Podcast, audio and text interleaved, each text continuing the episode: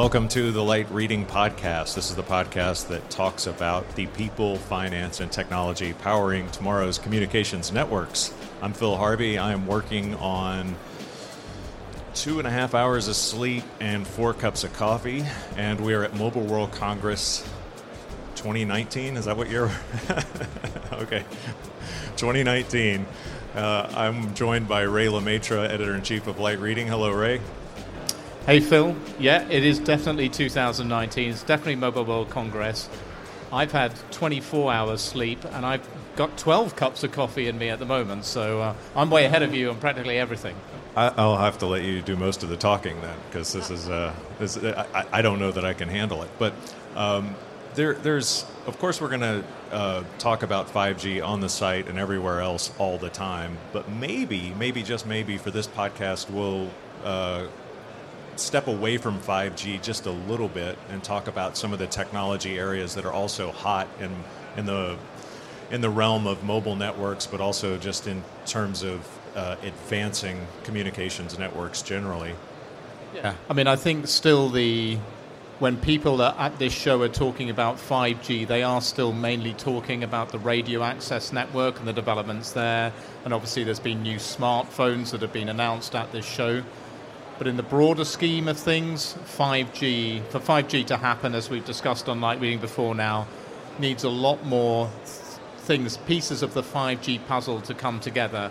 And that's where, you know, the transport networks, edge computing, uh, the, the analytics and AI cap- capabilities, all of those things, they're really very closely associated with the whole 5G vision.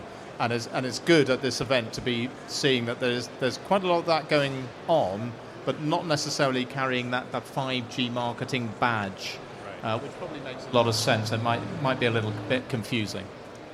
Yeah, the, the, the um, it, it's, it, they're all are interdependent at some point, and that's where I think um, uh, you know that you can't really start talking about one and av- completely avoid talking about the other. But one of the more interesting things I am seeing is um, the industrial application of, we'll call it edge computing, and it, it'll use 5G, but it could use 4G as well, depending on the application. But the general advancement of uh, what looks to be, you know, manufacturing and and uh, manufacturing automation, we, we seem to be on the verge of a really big breakthrough there. Um, one of the things on the show floor, you see a lot of robot arms and robotic. Uh, uh I've, I've, heard that there's a robotic barista in Hall Hall Four on the KT stand I've, I've only heard of this so far, but I understand that there is a, um, a, a remote controlled robotic barista making coffee for people on the KT stand. That's where I'm going after this to find out if, if the IoT vision is really coming to coming to my hometown. right. uh, that's an advancement of a of a of a, a, slightly different sort, but it but it it it still uh, hits all those same themes, which is um, they're taking the computing power, the, the sort of the, the thinking out of the um, manufacturing floor device, the robot, you know, the robotic arm. They're making those machines simpler. They're putting the computing in the edge so it's nearby. And then those devices are suddenly more interchangeable. And then they add mobility to that too. And suddenly they're um, not just interchangeable, uh, they're less expensive and they're way more flexible so they can configure factory floors and manufacturing scenarios in, a, in many more different ways than they could when they were bolted to the floor and wired with fiber. And I, I think that's going to um, unleash a bit of creativity in terms of how uh, we manufacture goods and how different uh, uh, different items are built when we do that, I think the thing that's kind of exciting is it, it may drive the price of certain things down, or it may allow for things to be built here that haven't been built, you know, here in the past. So there's uh, and built here. I'm not talking about Spain, but it could be built anywhere. Um, saying U.S. manufacturing in particular because it's it, let's face it, it's on its ass right now. Um, the uh, uh, so anyway, that's the, that was one thing where it was sort of like you couldn't avoid talking about 5G because 5G is necessary for some of those scenarios, but um, but a lot of them just were simply taking advantage of um, localized cloud computing or edge computing near enough to a device where they could simplify uh, what was, you know, simplify a device that usually had a lot of processing power built inside of it. What, what else have you seen besides baristas uh, out on the uh, show floor? I have seen quite a few baristas, and obviously I'm going to go and check out the, that, uh, the, the robotic one in, in, in, Hall 4. But I think to, to, to follow on what you were talking about there, um, in terms of edge computing, that's part of the distributed cloud. Um, and while that is still uh, evolving uh, and becoming part of the operator strategies, there's definitely a move, and it's one of the things I've noticed uh, this year at the show. There's a lot more companies talking about how they are working with the public cloud companies who are also getting into that distributed cloud and moving closer to the edge.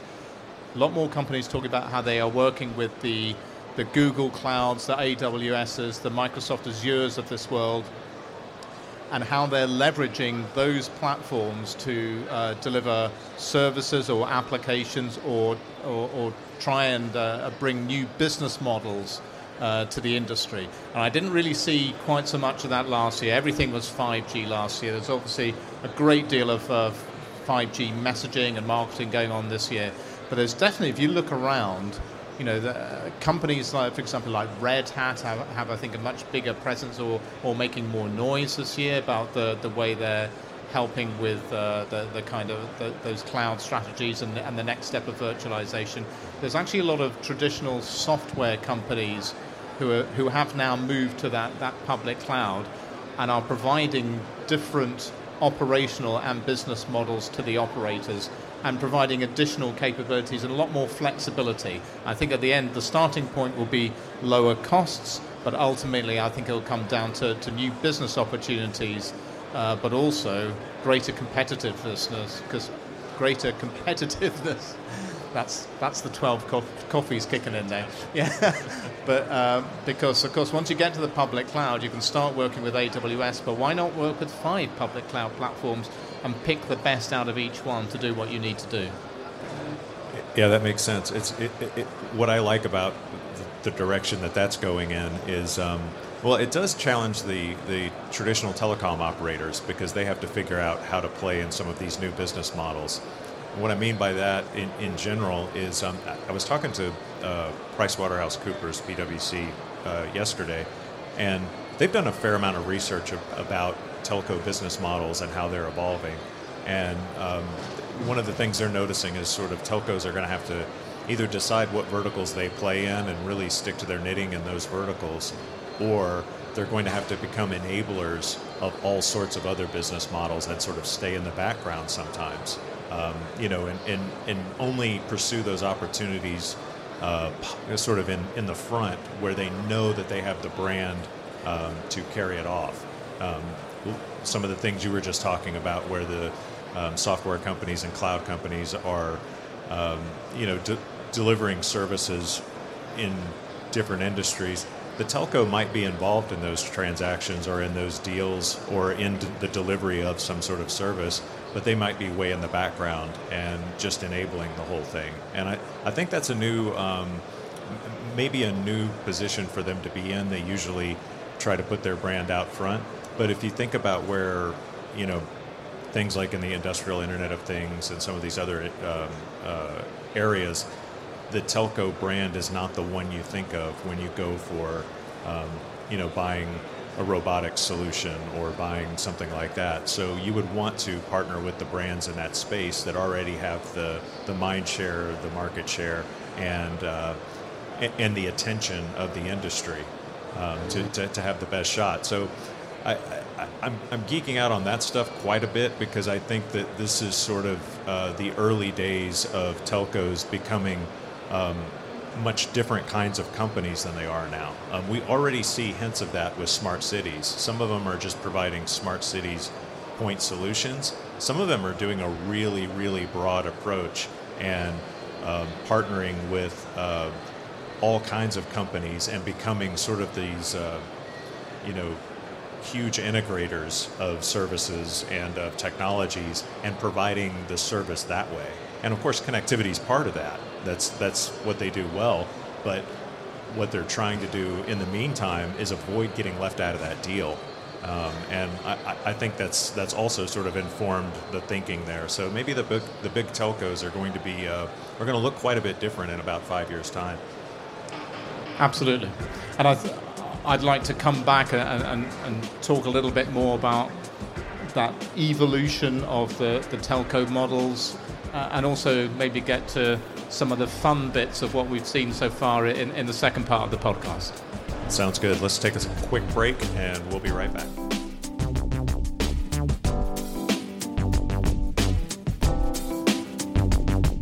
Okay, we're back on the Light Reading Podcast. I'm Phil Harvey, joined by Ray Le Maistre. Um, we were waiting for guests, but it's really, really hard to get people uh, on this uh, away from all their appointments and stuff like that. Um, so this time, let's talk about uh, for this segment. Let's get into some of the fun stuff we're seeing on the show, or some of the silliness. But we also, I guess, at first want to get back into um, uh, telco business models a bit. Um, what's going on there? Yeah, so uh, I think everybody's been talking for a long time now about how the, the, the, network operators need to find new revenue streams and new ways of doing business. Uh, we're certainly seeing evidence of that people have been talking for a little while already uh, about how Orange, for example, a couple of years ago, it, it bought a bank. So it, it is now in the banking business and, it, and it's building up that, uh, that, that side of its business. And we'll see how that plays out, but obviously it's, it's diversified. But, you know, taking payments and helping to provide financial services is obviously something that a lot of operators uh, already do uh, especially in, in, a lot of the developing markets.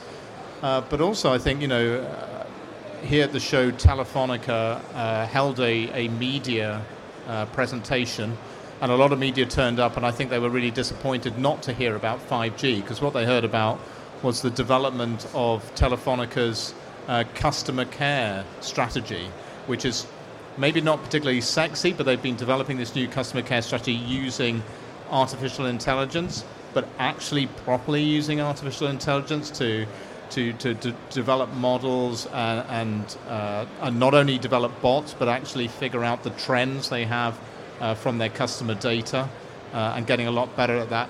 Now, that's taken some time, it's not an overnight thing, but they've now reached the point where, they, where, where they're going to use the same platform that they've used to develop um, smart uh, customer service bots and uh, to uh, to learn learn more and dig deeper into their customer data. And they're now going they're now developing smart home services where it's not just Telefonica uh, developing those services, but they're opening up the APIs to bring in third parties to be bringing their applications and services into that as well. And I think you know this is where all these companies need to go. No one company can do it by themselves. You need to be a platform and, and the ADL, the Amazons of this world have shown that that is the way forward. You have to be a platform where other people can play a part. And I think slowly but surely the telcos are getting that. Yeah, it does seem so, and um, I, I, that's another example of um, what what does the telco become in a couple of years when they really embrace these other uh, areas that they they have the connections and the infrastructure already set up. I mean, being a bank is a is a natural extension of a telco's capabilities and their uh, connection to consumers, especially, and their reach with mobile networks. There's a lot of uh, uh, banking type services they could provide um, fairly easily. I mean, easily from where I'm sitting. Uh, but a lot of engineers just fainted. Um, but uh, uh, you know, relatively easily compared to building entirely new networks, I guess.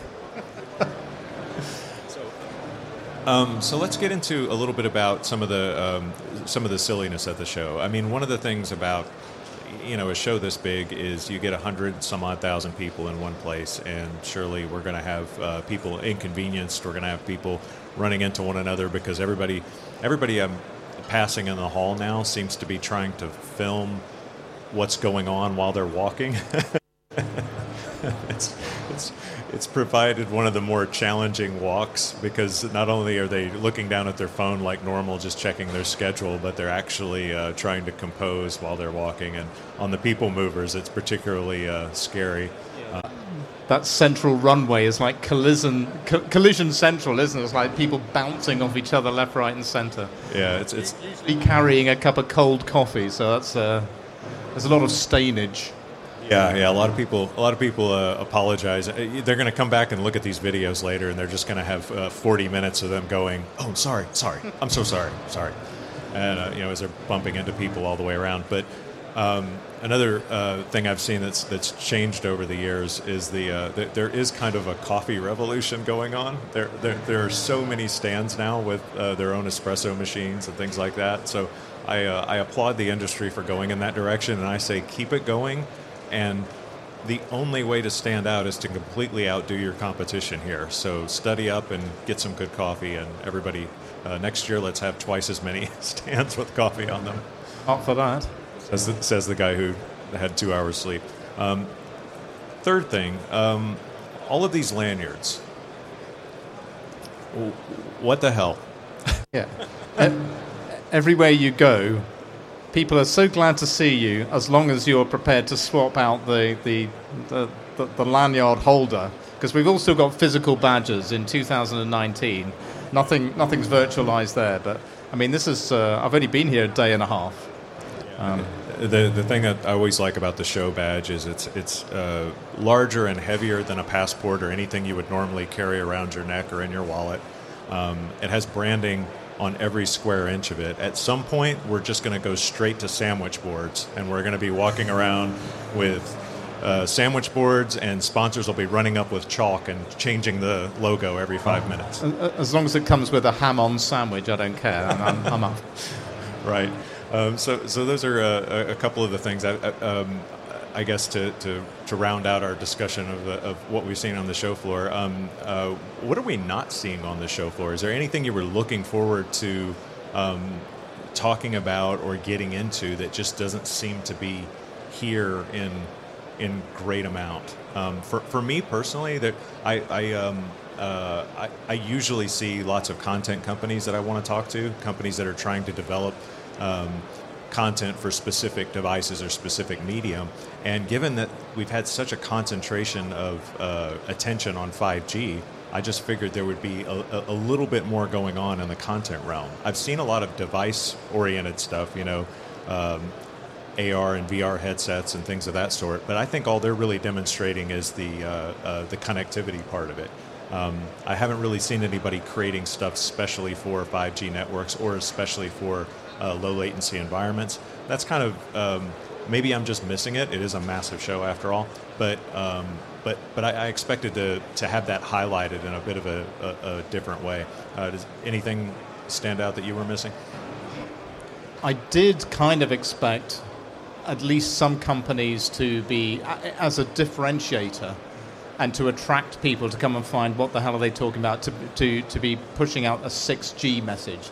I haven't actually seen that yet, but uh, you know that would that would certainly get you know you might get, actually get some ham-on sandwiches thrown at you if you had that on your, on your stand, I guess. Um, but uh, you know, the the thing there's too much of. There are too many cars. This is not a car show. Um, yes, people are going to connect the cars, and, and there's a lot of work going on with the automotive industry. But um, yeah, come on. Yeah, and, and yeah, that's the, the anything with gull wing doors. I just I hate it. Sorry, I think they're ugly. so, speaking of getting stuff thrown at me, I've, I think I've uh, I- I've made a few enemies now. Um, let's uh, uh, well, I guess let's wrap it up. I don't I don't have uh, any any other big topics, and we still have quite a lot of the show to see. It's only Tuesday of the show, so we've got it is Tuesday, right? Still.